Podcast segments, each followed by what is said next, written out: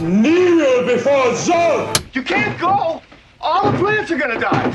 I'm gonna take a bath. Bad dates. I'll alert the media. Boys, keep off the moors. It's evil! Don't touch it! The name's Pliskin. No wire hanger!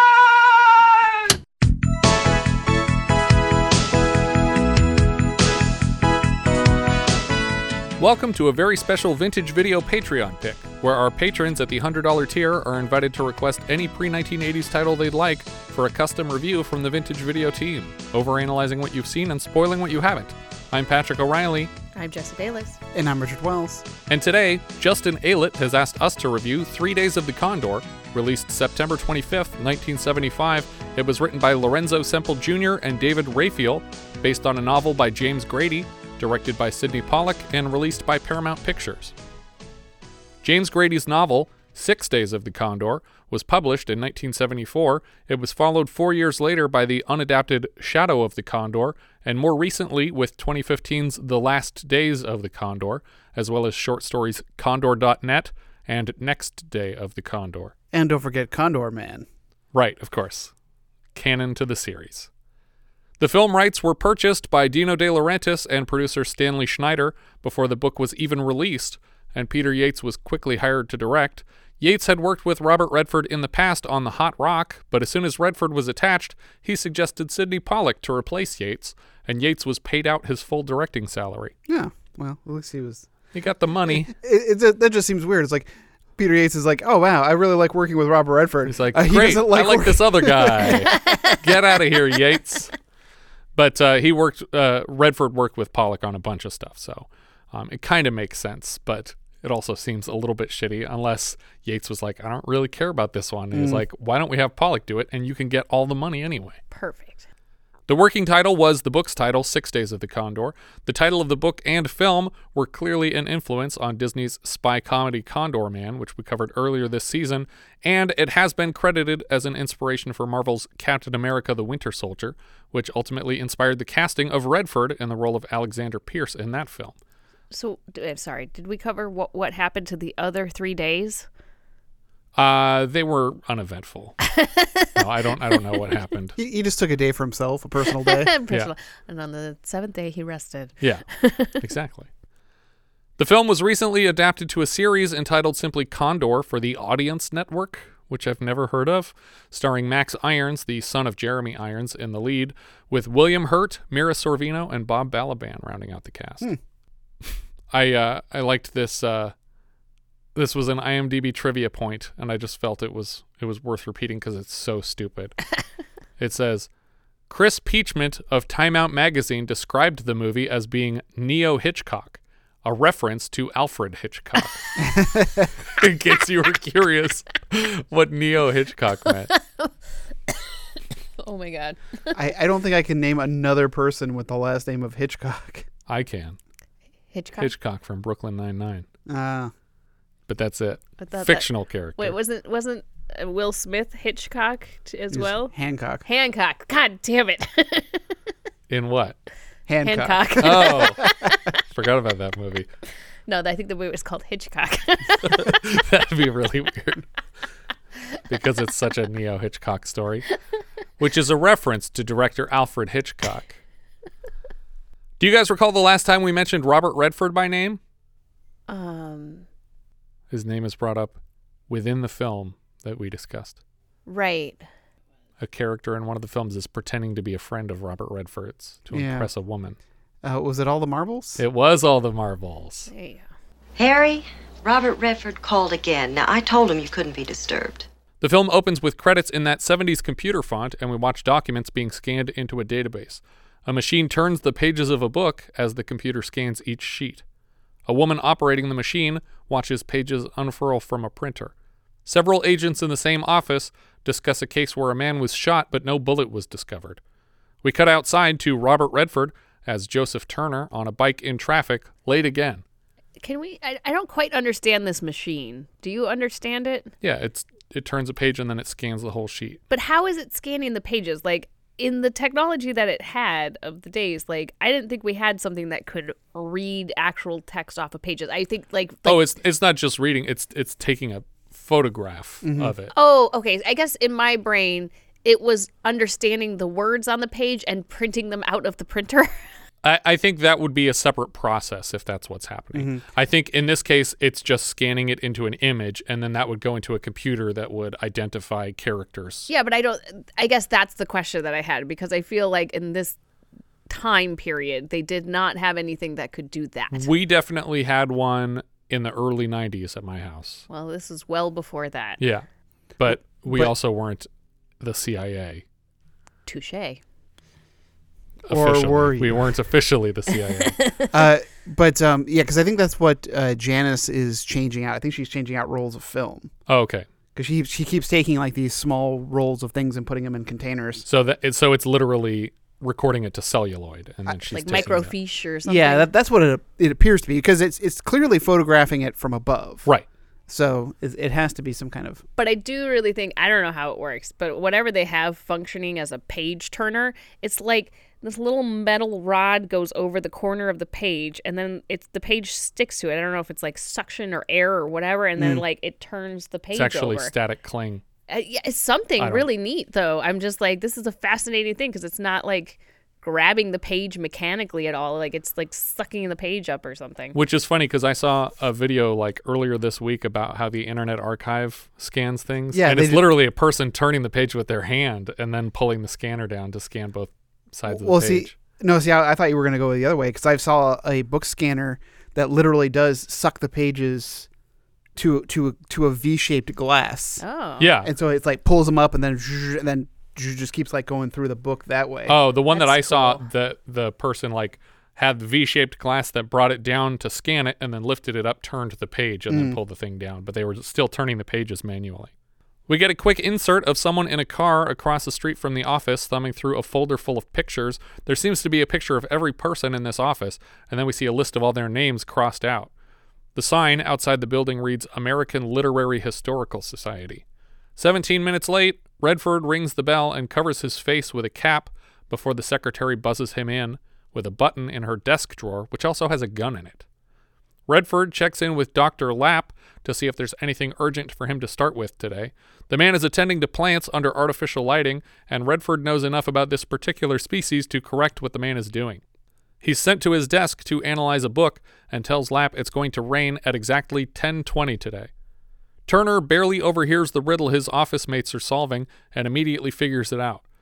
The woman operating the machine earlier, Janice, gives him a quick kiss and sits on his desk to tell him the riddle right as he answers it. All we've got so far is a 38.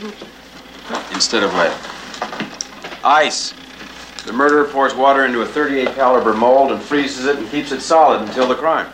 Turner asks Janice That about wouldn't work. No, it wouldn't. It would just explode in the gun. it would, Yeah. yeah, it would definitely not work. Turner asks Janice about a riddle of his own, an obscure novel with no particular following translated into seemingly random languages. She asks how he solved the ice riddle so quick, and he credits a Dick Tracy comic because we'll learn he is a voracious reader. A messenger van pulls up outside. Dr. Lapp asks after Mr. Heidegger, who appears to have made some inquiry into the Persian Gulf on Turner's behalf. Lapp is upset that this happened outside the proper channels, but Heidegger is out sick and can't defend his actions. Turner notices a pair of kids trying to steal his bike out front and scares them away before heading back inside. At the door, he checks his watch and privately celebrates correctly guessing when the rain would strike. The man in the car across the street still hasn't crossed off Heidegger's name, and we see him making a muted phone call to someone. Lapp delivers the response to Turner's inquiry, insisting his theory is groundless. Turner is reminded it's his turn to pick up lunch. What time is it? 11.22. Rain's going to stop by 11.30. You can wait eight minutes. Before his time is up, Turner sneaks out the back through the rain to collect lunch. So it was still raining. While he's gone, we see Max von Sydow as a man we'll come to know as Joubert. He stands watch as another messenger rounds a corner toward the office building. The secretary unthinkingly buzzes the man in, and as soon as he's inside, he opens fire, knocking her back in her chair. Joubert and his team move all through the building, killing every agent they encounter, ending in Janice's office. Would you move from the window, please? Pardon? Would you move from the window, please?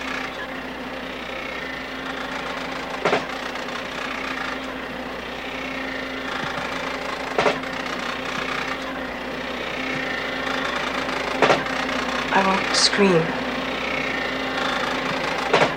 I know. When Turner gets back to the building, the rain has stopped, so he comes through the front and finds the door ajar and all his coworkers shot to pieces.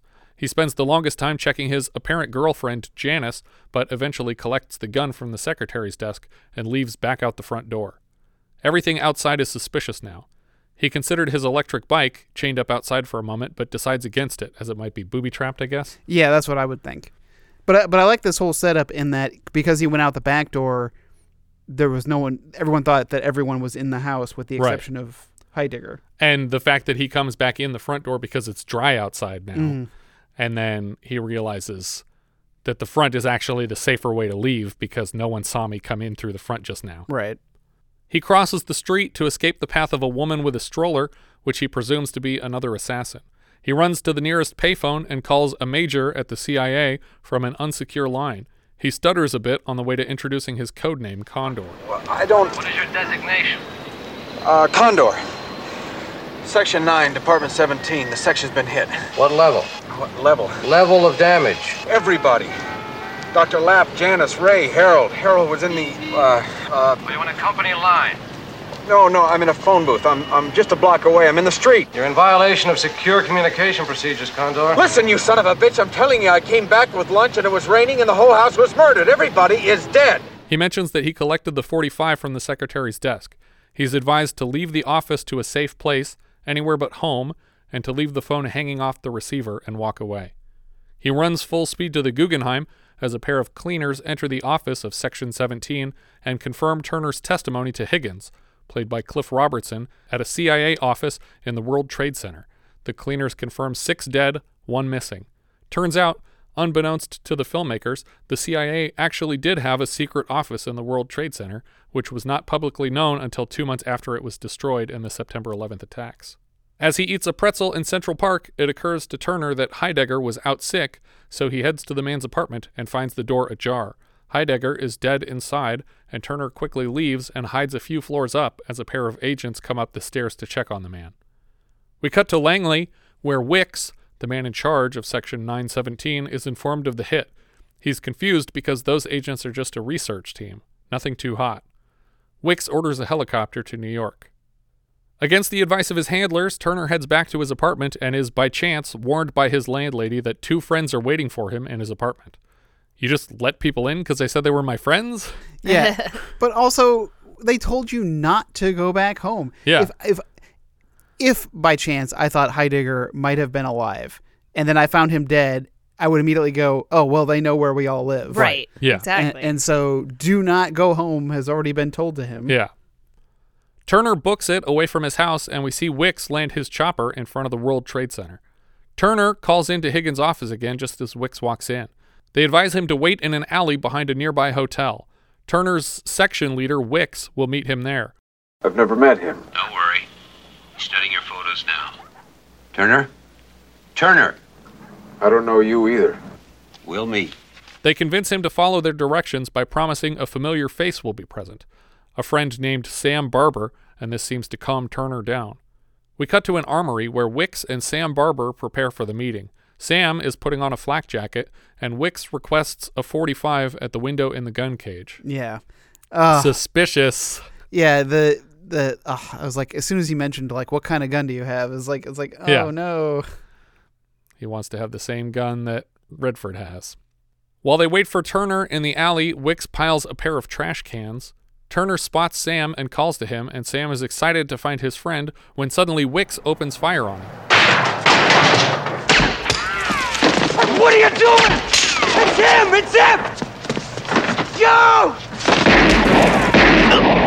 Turner fires back, hitting Wicks, and then makes a run for it. Wicks falls to the ground and shoots Sam in the throat right above his bulletproof vest.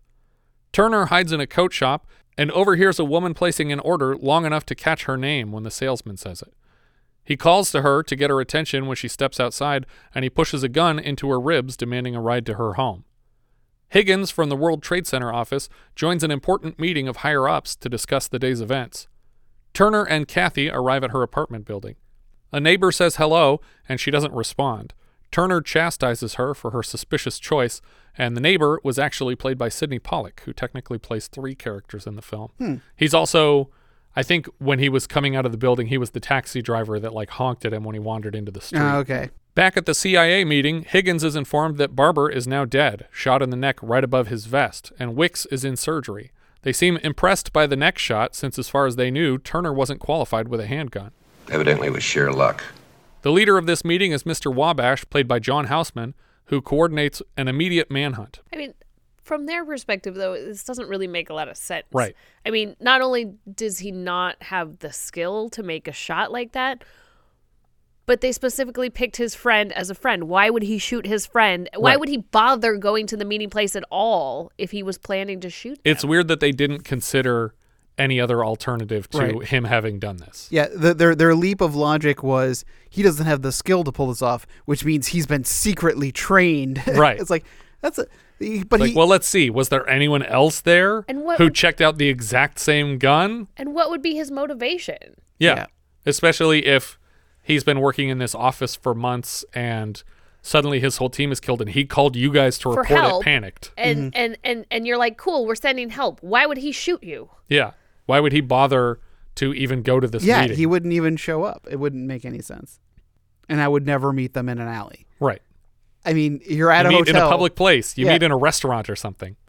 In Kathy's apartment, she reads Tentrex Industries off his business card. He advises her to look up CIA in the phone book and recognizes that it's the same phone number. He explains that he's a mere researcher in the office. We read everything that's published in the world. And we we feed the plots, dirty tricks, codes into a computer and the computer checks against actual CIA plans and operations. I look for leaks, I look for new ideas. We read adventures and novels and journals. I, I who'd invent a job like that? But the isn't that a really bad cover? Like, how hard is it to get a second phone number? Yeah, it's like it's like I'm gonna I'm gonna check out this guy's uh, place of business to make sure it's legit. Hello, CIA. It's like, oh, Whoops. Is that how they answer the phone at the CIA, you think? well, if you have a CIA listed in the phone book, I imagine they must have some kind of call. yeah, you can't or you can't in be like, "Hello, theory- Tentrex Industries," because then people will look up that phone Well, that's number. what I was gonna say. If anybody calls the CIA number, you're gonna be answering the phone as if you're this fake place. All you have to do is answer the phone and say, "Do you know your extension?" And if they don't, then you hang up on them. Mhm. It's the CIA. They don't Yeah, have to help true. you. They don't have to be user friendly. what users? exactly. Why is there even a phone number? Uh, the there's the same there's kind of a, a bit like that in um, Sneakers with Robert Redford. Yeah. where he keeps trying to get a hold of somebody, but they keep just asking him, "What is your what is your party's extension?" Yeah. and he keeps trying different things, but they won't let him through. Right. Yeah, I've been there before. Even with places I've worked in the past where I'm like just trying to call Pie Town to call out sick. It's like, I don't know. I don't know my extension. You worked for the CIA? Yeah, we called it Pie Town. We called it Pie Town. P I E. I work for the PIE. He asks to hang out in her apartment until he can make sense of everything that's happened. She mentioned before that someone else lives here with her and explains now that he left on a ski trip and she was supposed to join him today. He pushes her into a bed and lays down beside her, pressing her against a wall in a position where he can get a little rest, but he'd also feel it if she tried to escape. She pleads for a chance to sleep in a different room and claims to believe him. I believe what you told me. No, you don't. I don't know if I do. Out on the street, we see a man hand an envelope, presumably payment, to Joubert, requesting that he track down Condor and take him out before their plans are too public. The only other loose end now is Wicks, and Joubert agrees to take that man out for free since he considers Condor's escape his own fault. I I really like Joubert. Yeah. because he's like he's like, yeah, I messed up, so you get a freebie. I don't know why Wicks is the free one though. It seems like Condor should be the free one since that was the screw up. No, I But- think. It, oh wait, I I thought he did mean Condor was the free one, but no, he's No, asking he's- him to kill Wicks. He says he says, "Yeah, I'll kill Wicks too, and I'm not going to charge you for it because Oh. Condor's my fault." Cost you nothing. I was careless with Condor. Wicks will be done for nothing. Turner wakes with a startle and turns on the TV, intending to learn from the news. This was back when you could learn from the news. he looks around at Kathy's mounted photography and guesses from the seasons portrayed when they were taken. The news comes on and announces the local shootout that left one man dead and another injured. He tries to call Sam's place, and a woman answers, but he doesn't say anything. Turner asks Kathy when her boyfriend will notice she's missing, and she assumes he'll call looking for her any minute now. After a bit of tense discussion, Turner concludes that he can't trust her and that she doesn't believe his story, so he ties her up before he leaves. He heads to Sam's place where Mrs. Sam is working steadily on dinner. Turns out Turner and Janice were supposed to meet Sam and his wife for dinner, but instead of telling her what happened, somebody called Sam's wife and said he's working late tonight. She assumes the same about Janice. He doesn't respond to any of her questions and then suddenly grabs her tight and asks why she's so sure Sam is working late. Oh, what do you think he's doing? What did he call? I don't know, two or two thirty. What did he say? Exactly. Well, he didn't exactly. He had the center call. Who at the center? I didn't recognize his voice. I it wasn't that lady that usually calls. Nobody speaks to her through the phone, and he urges her out of the apartment immediately. He tells her to go to Bill and Eileen's place and to wait for his word to do anything else. Bill and Eileen is a reference to regular Redford collaborator William Goldman and his wife Eileen. He shoves her into the building elevator just as Joubert comes out, but then Joubert suspiciously waits immediately to take the elevator back down with Turner.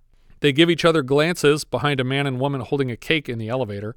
When that couple steps out, they're replaced with three young adults, and then finally Turner and Joubert are alone together. Yeah, the the three young adults, I guess, were just going down one floor. Yeah, but the within guy, the elevator, but not to the bottom. but not to the bottom. But then he pushes all the buttons in the 'Cause he's elevator. hilarious. Yeah, Turner gives Joubert the right of way to step out first when they reach the ground floor, and before he goes outside, Turner enlists a group of teens by the door to help him break into his own car.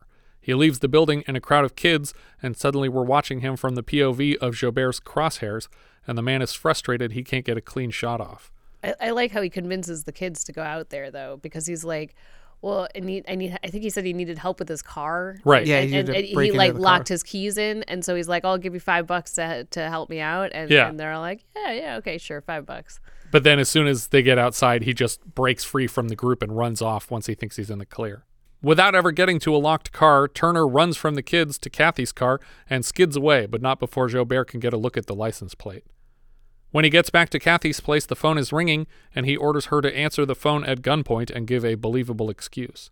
Her boyfriend is disappointed to learn that the generator in her car is fucked, and he tells her to take the bus tomorrow, and she agrees to try. Well, he's also kind of like like I guess this is not the only time that she's canceled on Right, him, yeah. and he's just like, "Oh, this is the same goddamn crap every time." Yeah, It's you're like, doing "Oh man, so you need to get get rid of this guy." Yeah. And the voice of the boyfriend here is actually the third character played by Sydney Pollack in the film. After she hangs up, Turner promises to be out of her hair by tomorrow. She assures him again that if he hadn't tied her up, she still wouldn't have turned him in. He doesn't understand, and she compares him to the pictures that she can't share with people because of what they say about her deepest self. I'd like to see those pictures. We don't know each other that well.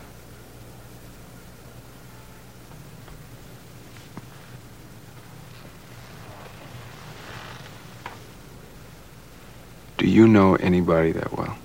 I don't think I want to know you very well. I don't think you're going to live much longer. He asks to stay another night and unties her hands, and they're quickly kissing and laying down in bed together. Well, and just before that, during their conversation, it's it's very oddly lit. Um, the, the it- so we're seeing like a two shot of them facing each other, but from camera's perspective, they're almost in silhouette. Yeah. But the room is still lit behind them. They're just really dark. Yeah, but there's this weird light that's reflecting off the bottom lip of Robert Redford's mouth, and it looks like he's got like a glowing marble in his mouth. I didn't even and notice it that. was so distracting. I was like, I was like, it's like you got a flashlight inside of your mouth, and I see it every time you open your mouth. That's very weird. Gotta, gotta go back and see that shot again. The next morning, Turner is trying to recount the events of the previous day. Higgins called the man who shot Sam his section chief, but Turner never heard a name. He remembers multiple times that Langley shut down a theory he had proposed, and now he worries he was dangerously close to the truth. He digs the rejection telegram from Langley out of his pocket and finds the name of Section Chief Wicks. Kathy comes in to prepare some tea, and Turner tells her he has a plan today and might need her help. She says he was talking about Janice in his sleep. Was she a volunteer or a draftee like me? She was a friend. She's dead.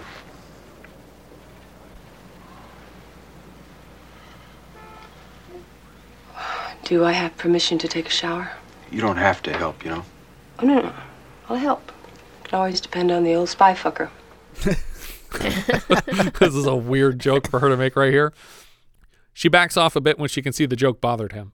We cut to a hospital where Wicks is flatlining and a nurse phones it into the authorities. or kind of just phones it in.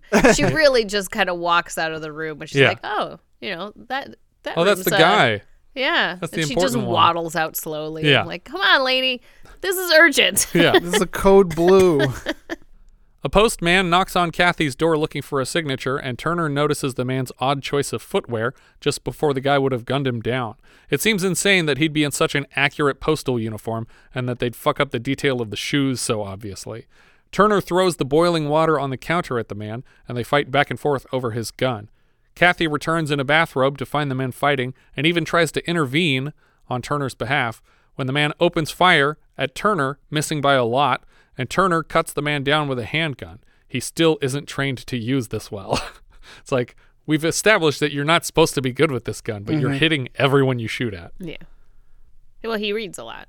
Oh, yeah. I read Dick Tracy. I know how to shoot people. Kathy's in shock to see a man killed in her apartment, but Turner assures her that she is okay.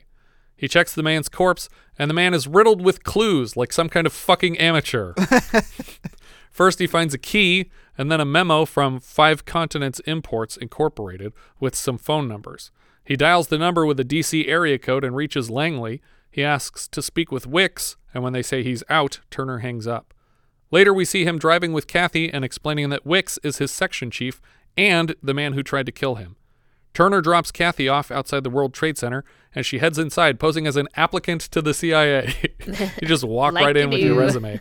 My dad just dropped me off. I want to work for the CIA. Because could they just have they just take interviews any time of the day? Yeah. They don't have like a scheduling or right.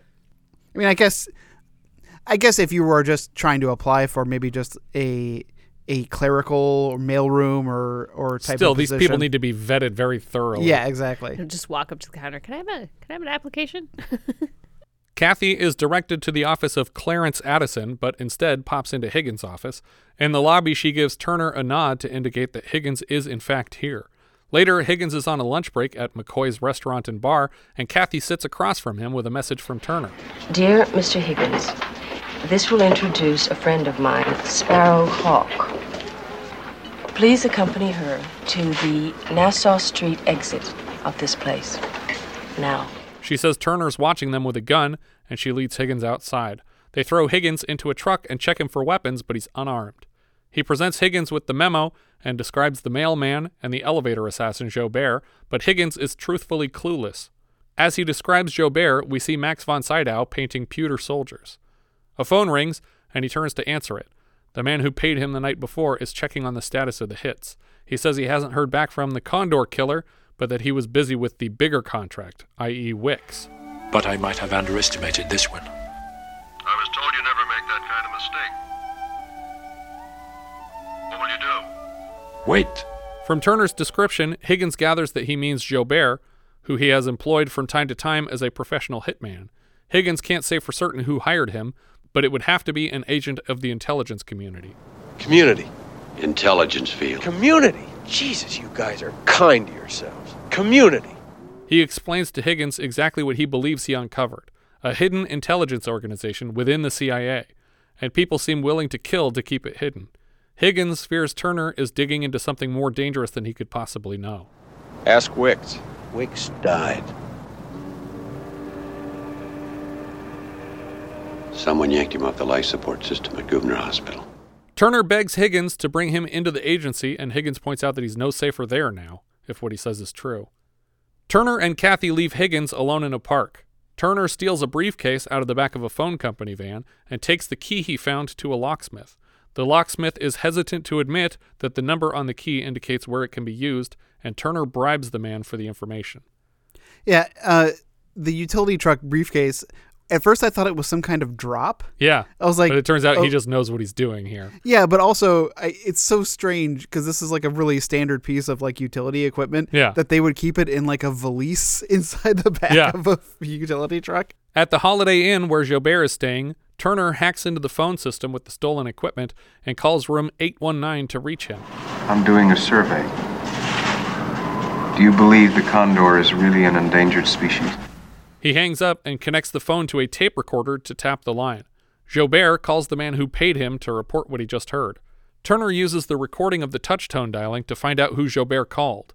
Then he calls another number and gives them the number that Joubert dialed and orders a CNA to request a customer name and address. Uh, I was really disappointed that he, as learned as he was, he, He, wasn't. couldn't recognize the numbers. yeah, I was Yeah. like that he had to like send it to a computer to tell him. But he did have a device in place. He Yeah. called the CIA and like played the recording to it, and then Mhm. it told him what the number was. But you would think he'd be able to hear it if he's a f- professional phone freak. One moment, please. That would be uh, Mr. Leonard Atwood, 365 Mackenzie Place, Chevy Chase, Maryland. This was the point that I learned that Chevy Chase was a place Yeah. and that they have after. nothing to do with each other. Yeah. That's where he's buried. what? Huh? And we're just waiting for him to die now. Won't be long now. I think it's a place in the UK also. Is it? Yeah. Well, I also learned that his name is not actually Chevy. right. It's Ford Chase. Subaru Chase. It's like Cornelius or something like that, isn't it? Cornelius, maybe. That sounds right. Higgins is back at headquarters and locates the identity of the postman assassin, William Lloyd. He cross checks Lloyd and Wicks for common cases and finds the supposed termination of freelance agent Joubert. So these three men worked together. The two assassins pretended to kill the third assassin, but they didn't actually kill him. Turner brings his stolen briefcase to a huge phone bank and then calls the major to speak with Higgins. He tells Higgins exactly where to find Joubert. He also asks who Leonard Atwood is, and Higgins goes silent while he processes the question because he's sitting beside him. Yeah, I, I, was just like, he's in the room with me. Yeah. and I was like, but but I'm surprised that he wasn't on speakerphone. Yeah, that would have been a problem. Yeah. Atwood is sitting directly beside him, and Higgins puts together that Turner has determined Atwood is the mole who put a price on Turner's head. The major claims to have traced the call, but suddenly the line is bouncing all over the city, and they realize that he nested like 20 phones together to reach them. Another fascinating machine in this movie Yeah. that I Mhm. don't actually understand. I'm sure this is not real. Okay, I, I, I, I don't know. I don't know. It's technology Yeah. well before me, but it's just like it's it's a physical map Mm-hmm. that's bouncing around based on however it's triangulated where these calls are coming Yeah. from. I'm Yeah. like, how is it doing this? I Yeah, need it to seems like that can't possibly be how it works. It, it but it was fascinating to Yeah. watch. It's Yeah, like yeah, it's yeah. like oh, it's like it, it's probably it looks like it's uh like a microfiche. yeah, like it's like very zoomed in on a map. Yeah. and just moving around really quickly. Outside the phone bank, Turner says his official goodbye to Kathy and urges her not to tell anyone about their adventure to avoid landing herself in danger. He boards a train. Back at headquarters, Houseman's Wabash character is questioning Higgins on his whole military background and shares a bit of his own. You served with Colonel Donovan in the OSS, didn't you, sir? I sailed the Adriatic with a movie star at the helm. Doesn't seem like much of a war now, but it was. I go even further back than that. Ten years after the Great War, as we used to call it, before we knew enough to number them. You miss that kind of action, sir? No. I miss that kind of clarity. Colonel Donovan is a reference to decorated officer William J. Donovan, who headed the OSS before it split into the Bureau of Intelligence and Research and the CIA. He's the only person to be awarded a Medal of Honor, a Distinguished Service Cross, a Distinguished Service Medal, and the National Security Medal, as well as a Purple Heart and many other commendations. He was portrayed by George Brent in the James Cagney film The Fighting 69th, which also starred Jeffrey Lynn as Sergeant Joyce Kilmer. Do you guys recall the last time Joyce Kilmer came up on the podcast? No, not at all. Give you a clue. She's a he. Um, uh, Dress to Kill. Nope. I remember this line. Right? It's it's, it's someone says it. oh, She's a he. oh, it's the the poem. Um, what was that movie? Um, the drive driving. We're driving across the country, and it's Cannonball Run. Yep. Yeah, I got there. Cannonball Run, Joyce Kilmer. Have you ever heard of Joyce Kilmer? Yeah. She wrote a really terrific poem about a tree. She's a he. and the same day, Joyce Kilmer is referenced in what other movie? the same release date. They Um, reference the same poem by the same poet. It was, it was a woman talking about it, and she's, uh, she's kind of artsy or something. I don't remember. I don't remember. Superman 2. Superman two. Okay. They're filing through the knowledge base on Earth, and a man appears on a hologram and says, Trees by Joyce oh, Kilmer. Oh, okay. No, that was not. That was that was not what was happening in my brain. I was misremembering. Earth Culture, Section B. Trees by Joyce Kilmer of the planet Earth. You were thinking of the Cannonball Run when, when she's talking about Oh, Joyce Kilmer. oh, okay. For some reason, when I remembered that scene, it was him talking about No. it. And no, She's the one she's who's the one talking with about it in trees. Cannonball Run. Yeah. And the other one, it's a, it's a hologram of what's its face. Right. I assumed when he said a movie star at the helm that he was referring to the fact that Donovan has been featured in movies played by other actors, but I've also found it suggested that when he mentions a movie star that he's possibly referring to Sterling Hayden, who also served as a captain in the Adriatic for the OSS in World War Hmm. II. Wabash gets a call that someone's being detained at New York Center, and we cut presumably to 365 Mackenzie Place, Chevy Chase, Maryland. Turner sits behind a desk in a dark office with music playing loudly and waits for Atwood to appear. Turner asks the man who he is.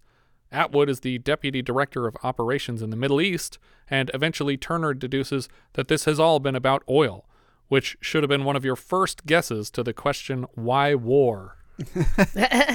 all the countries the books were printed in are OPEC nations. There is coded language being delivered through these books. Suddenly, Joubert is in the doorway behind Turner, and I'm confused because I don't know who Wabash has in custody if it's not Joubert. Mm-hmm. I expected Atwood to breathe a sigh of relief when Joubert showed up, since he paid this guy to kill Turner, and now he seems to be here to do it. Instead, Joubert shoots Atwood in the head, seemingly framing it as a suicide and cleaning up any prints Turner might have left behind. What? Did you touch anything except the chair? You're working for the company again. The desk? The lamp? Jesus, they took you back. Just for this. For Atwood. Turner is flabbergasted and assumes he is the last target, but Joubert was given no such contract. Oh, no, I have no arrangement with the company concerning you. They didn't know you'd be here. I knew you'd be here. But doesn't he still have an outstanding debt to the guy he just shot to kill you this guy? can't owe money to a dead guy. I, I, I guess. So so He already got paid. So I was gonna say, yeah, he does. He must already have his money for that one. Yeah. Mhm. And so he's like, well, I got out of having to do that job. Maybe that's why they had the Condor one be the free one. Yeah. Because he's like, I don't even owe this guy money for it. I told him I'd do it for free. It's a and he's benefit dead to now. him if he's got one less job to do if he kills this guy. Yeah. Yeah. Joubert has nothing against Turner. It's all 100% business. He warns Turner about how he will meet his end if he doesn't get out now. It would happen this way. You may be walking. Maybe the first sunny day of the spring. And a car will slow beside you. And a door will open. And someone you know, maybe even trust, will get out of the car. And he will smile. A becoming smile. But he will leave open the door of the car and offer to give you a lift.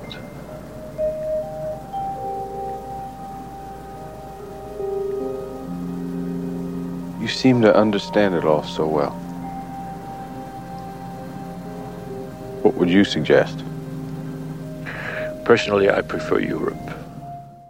The scene is famously parodied in Seinfeld episode The Junk Mail. Yeah. Here's how it's going to happen. Maybe walking, maybe on a crisp autumn day just like today, when a mail truck will slow beside you and the door will open, and a mailman you know, maybe even trust, will offer to give you a lift. wherein Kramer tries to cancel all his mail and is brought face to face with Henry Atkins, the postmaster general played by Wilford Brimley, who tells him the fate he will suffer Mhm. if he doesn't keep receiving mail. They care a lot, apparently. Joubert offers him a ride to Union Station, but apparently this isn't the last ride that Joubert was referring to. Yeah, yeah. Joubert even gives him back his gun. He says, Right. And he says, for that day. Yeah. I like that line. Turner finds Higgins in New York and takes him on a walk at gunpoint again. Do we have plans to invade the Middle East? Are you crazy? Am I? Look, Turner. Do we have plans? No, absolutely not. We have games. That's all. Higgins assures him that all their missions are theoretical, until, of course, they aren't theoretical. Mhm.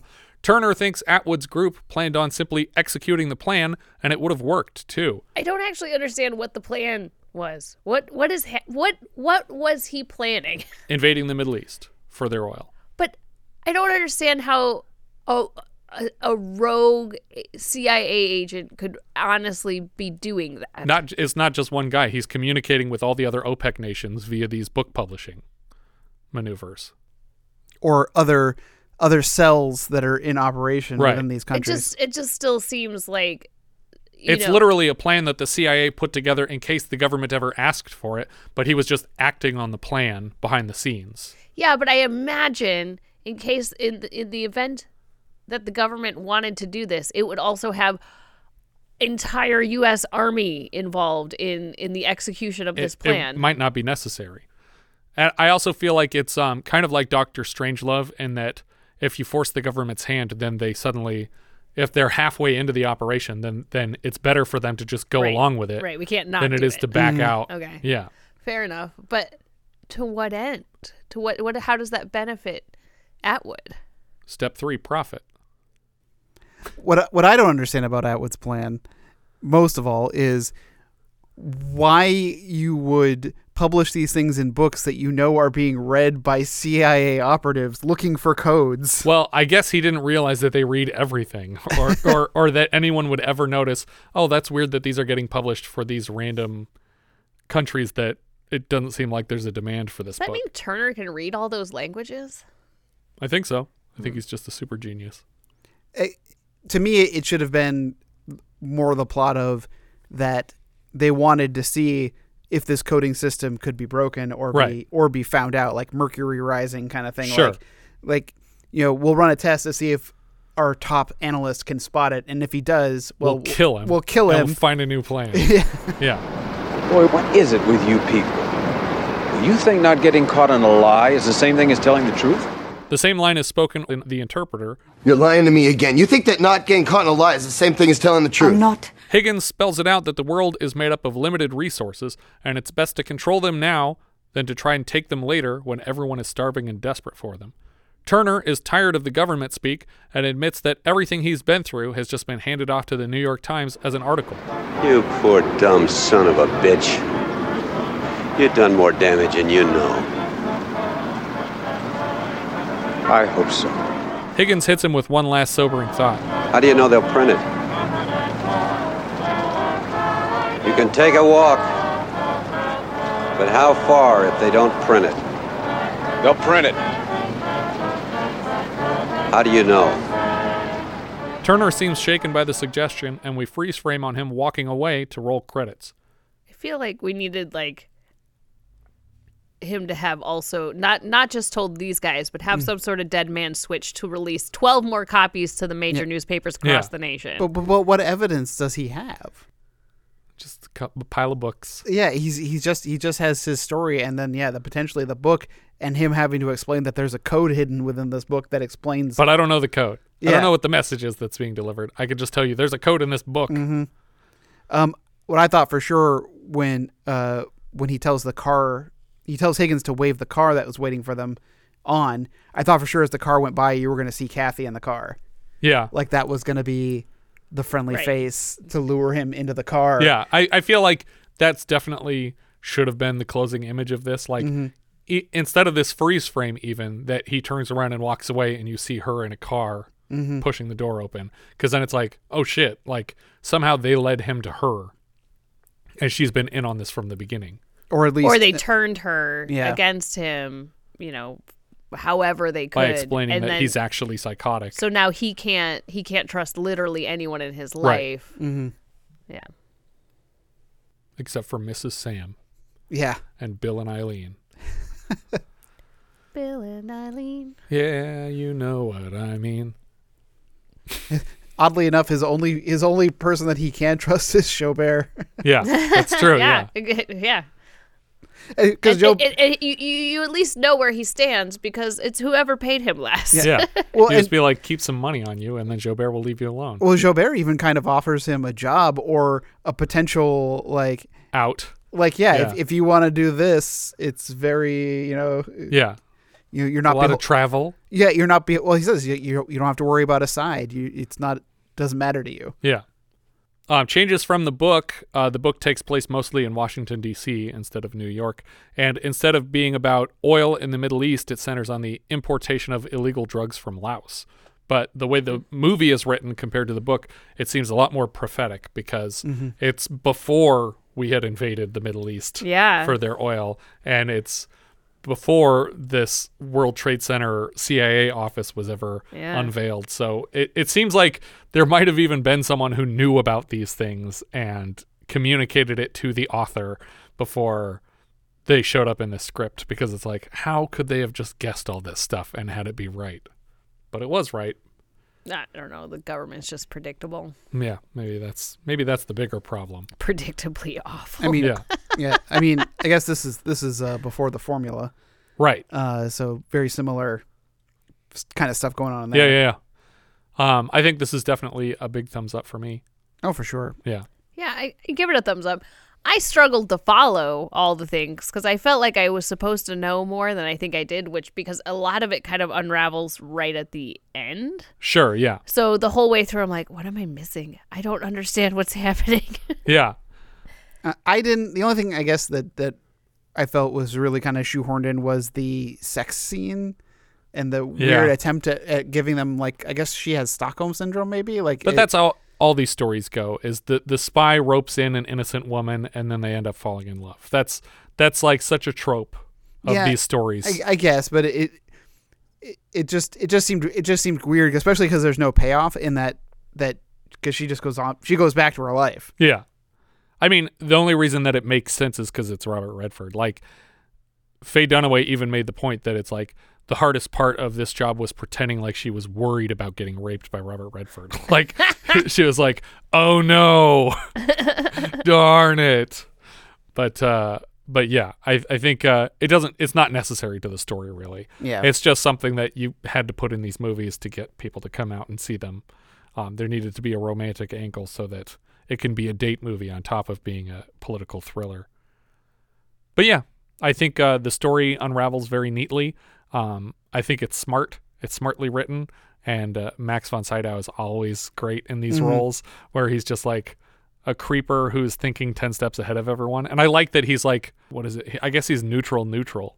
I mean, is he is he is he would say- lawful evil? Yeah, I would say lawful evil in that. Uh, although you know, the neutral though, I guess it's neutral evil. Is that a is that an option? Uh, yeah, because he doesn't really care. Um, but he has his own rules that he follows. Yeah, and but he's not- he's he's not invested in it, and it's Yeah. like no hard feelings. It's just kind of like I'm just I'm just a, a pawn in this situation. Yeah, like he's like, I'm I'm not here to kill you today, but Right, yeah. but who knows about tomorrow, Yeah. kind of thing, you know? If you can convince people that you aren't alive for me to kill, then we'll never have a problem because I have no reason to kill you. Gives him a ride. Yeah. it's just like it's like, oh, I kind of like him now, even though he killed your girlfriend and all your other friends. But, Yeah. but it, he didn't do it specifically to get you. He is. It's not. He just did it because he was hired to do it. Yeah, he was contracted to do it by a, a representative of the CIA, or so he thought at the time. And he was careful about like not hurting anyone more than he needed to by telling Mhm. her to stay away from the window when he shot her. Well, also that it would. Well, I think Give it, them would away. it gave them away. away, I, I, I think that they were not on the ground floor at that point, and it was more about not letting people know that there's bullets flying through this office. But they fired a lot of bullets on the Yeah. ground floor that were pretty loud.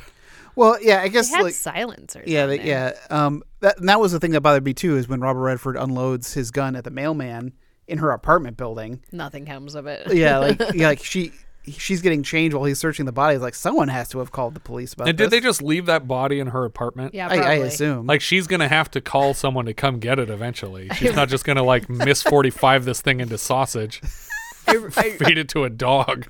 I really wanted when he was asking the guys like, "Well, what about the mailman?" I wanted him to be like, "What mailman? Like I didn't send a mailman Well- after you. Like it was just some. It was. Yeah, just, yeah. It was just It's like no, that guy just went postal. like it was literally just a regular mailman who happened to be carrying a gun. Yeah. It's like first I put on the wrong shoes this morning. I'm so angry. if one more person says anything about my shoes, I swear to God. Yeah, infuriating. But Higgins does say, "He's like, we don't hire mailmen." it's like, it's like, I don't, I don't, it's like, like- I don't think you understand. I mean, he was dressed as, a, Yeah, but he seemed like he seemed like totally like disturbed or or insulted. Is like the very idea. how dare you? That's someone else's department. We're the CIA. Gotta work your way up from mail. Yeah, but we all have the same retirement plan. Dying in a hailstorm of bullets. yeah. Our director here was Sydney Pollack. He previously directed They Shoot Horses, Don't They? Jeremiah Johnson, The Yakuza. We'll see his work later this season on Absence of Malice and next season on Tootsie. Later still in Out of Africa, The Firm, and the 90s Sabrina remake. He also does a fair amount of acting, most notably in his own film Tootsie and later in Husbands and Wives, Eyes Wide Shut, and Michael Clayton. The novel here was from James Grady, based on his novel Six Days of the Condor. He also has a credit on the 1986 and 2018 television adaptations of the same novel entitled Condor. He also directed the 2006 documentary Jesus Camp, which is actually a really good documentary. I had no idea he was involved with it, but it's good. He he co-directed it with his stepdaughter actually. Uh, the writer here is Lorenzo Semple Jr. He's an action TV writer for series like Batman, Rat Patrol, and The Green Hornet. Later, he has screenplay credits on Papillon, The Parallax View, The Drowning Pool, and just after this, the 76 King Kong. We've heard his words previously in our Flash Gordon review, and he'll be back in our fourth season writing Never Say Never Again. Writer David Rayfiel He's an uncredited writer of Jeremiah Johnson and the Electric Horseman. He also has uncredited work on Absence of Malice this season and later on Out of Africa, but he actually gets credits on later Pollack titles Firm, Intersection, and Sabrina. The music here is from Dave Grusin, who provided additional music for The Graduate. He composed the scores for The Yakuza, Murder by Death, The Electric Horseman. We've heard his work so far in My Bodyguard, and he's back later this season scoring Absence of Malice and On Golden Pond, and next season with Author, Author, and Tootsie. And we also just recently had a music credit for him in The Long Goodbye, right? And Yeah. he pointed out that he also scored um, The Goonies. The Goonies, yeah. At the same time. Uh, cinematographer here was Owen Roizman, who I think actually just passed away. Um, he was the DP on The French Connection, The Exorcist, Taking of Pelham 123, and The Stepford Wives before this. He's back for The Return of a Man Called Horse, Network, and The Electric Horseman. We've seen his work so far in The Black Marble and True Confessions, and later this season he lights Absence of Malice and Taps, and later Addams Family and French Kiss, and yeah, he just passed away in January. January, yeah. Uh, the editor here was Don Guidice, who also cut the Yakuza. Robert Redford plays Turner. Before this, he was Butch Cassidy and the Sundance Kid, The Hot Rock, Jeremiah Johnson, The Sting, The Great Gatsby, and next he did All the President's Men. We've seen him so far in Brubaker and Behind the Camera for 1980 Best Picture Ordinary People. Later, he's in The Natural, Out of Africa, The Horse Whisperer, and more recently, he's shown up in the MCU as Alexander Pierce as a result of this film. Faye Dunaway played Kathy. Before this, she was the titular Bonnie of Bonnie and Clyde. She's Mrs. Pendrake in Little Big Man and Evelyn Mulwray in Chinatown. We've seen her so far in The First Deadly Sin and Mommy Dearest, and later she shows up in Supergirl, Barfly, and the remake of the Thomas Crown Affair. Cliff Robertson played Higgins. He was Mike Hagen in The Pilot, which gets a minisode eventually. Later, he's Hugh Hefner in Star 80 and the President in Escape from LA, but he's probably best known for his part in Sam Raimi's Spider Man trilogy as Uncle Ben Parker. I also was just reading about a movie called Charlie. Have you ever heard of Charlie? Uh, like the Flowers for Algernon. adaptation? I don't know. Um, Charlie is about uh, Cliff Robertson is the lead character, and he is a man who is uh, is mentally handicapped, and he's given some kind of a treatment that causes him to be smarter and smarter. But evidently, he won Best Actor. He he got an Oscar for Best Actor for this part. Yeah, so it was ad- it was it was adapted from Flowers uh, for Algernon. Oh, okay. Yeah, I didn't know that. Interesting. Max von Sydow played Joe Joubert. Uh, he began his career working with Swedish director Ingmar Bergman in films like The Seventh Seal, Wild Strawberries, and The Virgin Spring. His American career began largely as Father Merrin in The Exorcist, and then here as Joubert in Three Days of the Condor. After this, he's King Osric in Conan the Barbarian, Brewmaster Smith in Strange Brew, Blofeld in Never Say Never Again, an uncredited role in The Ice Pirates, Dr. Kynes in Lynch's Dune, the voice of Vigo the Carpathian in Ghostbusters 2. He's Judge Fargo in Judge Dredd, Papinou in The Diving Bell and the Butterfly, Lor San Tekka in The Force Awakens, and his last big thing was his appearance as the Three Eyed Raven on Game of Thrones. We've seen him so far in Flash Gordon and Victory. He passed away in March of 2020. John Houseman played Mr. Wabash. He has one title in the 30s and another in the 60s before his best known work in The Paper Chase. We've seen him so far in The Fog, Wholly Moses, and My Bodyguard, and he's back later this season for Ghost Story and later Scrooged and The Naked Gun. Addison Powell played Atwood. He showed up in 37 episodes of Dark Shadows. He's also Abe in the original Thomas Crown Affair.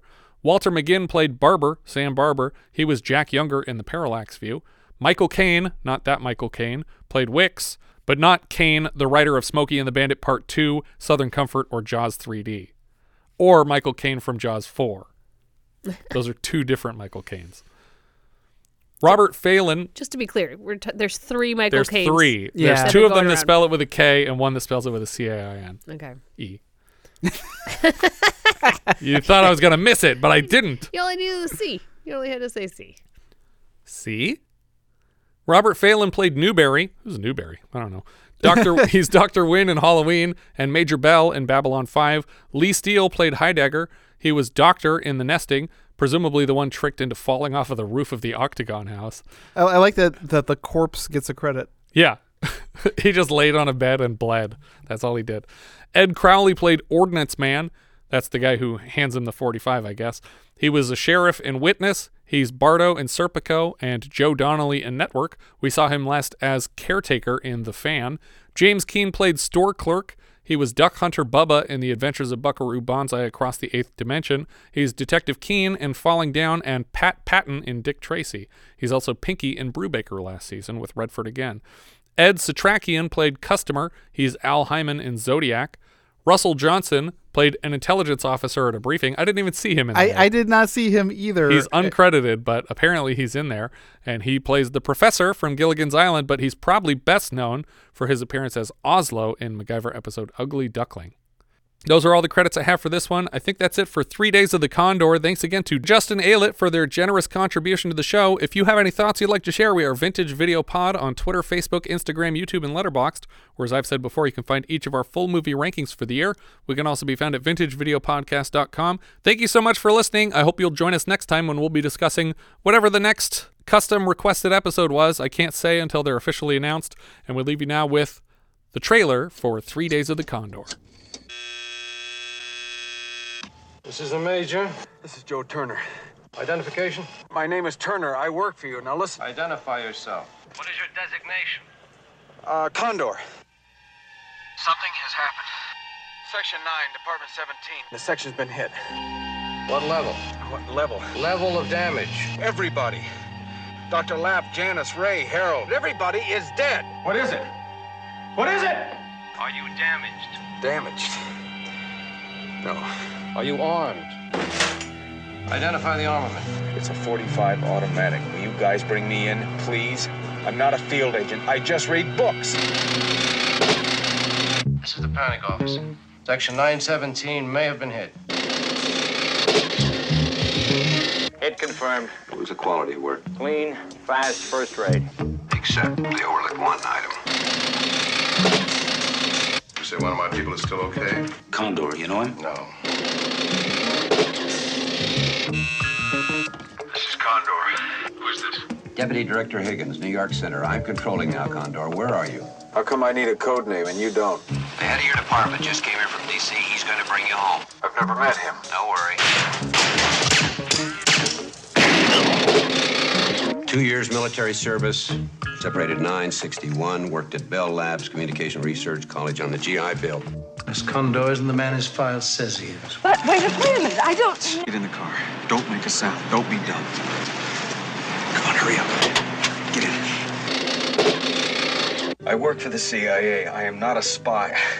Your assignment for today was to go out and kidnap a girl. I'll need your help. Have I ever denied you anything? I don't think you're gonna live much longer.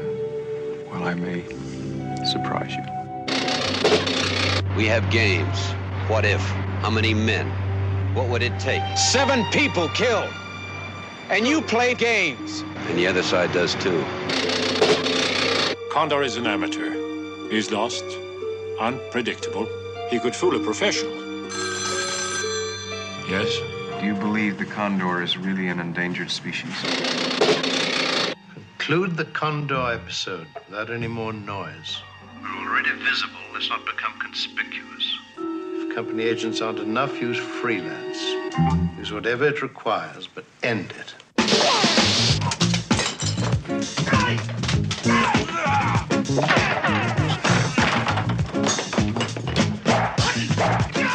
Robert Redford and Faye Dunaway in danger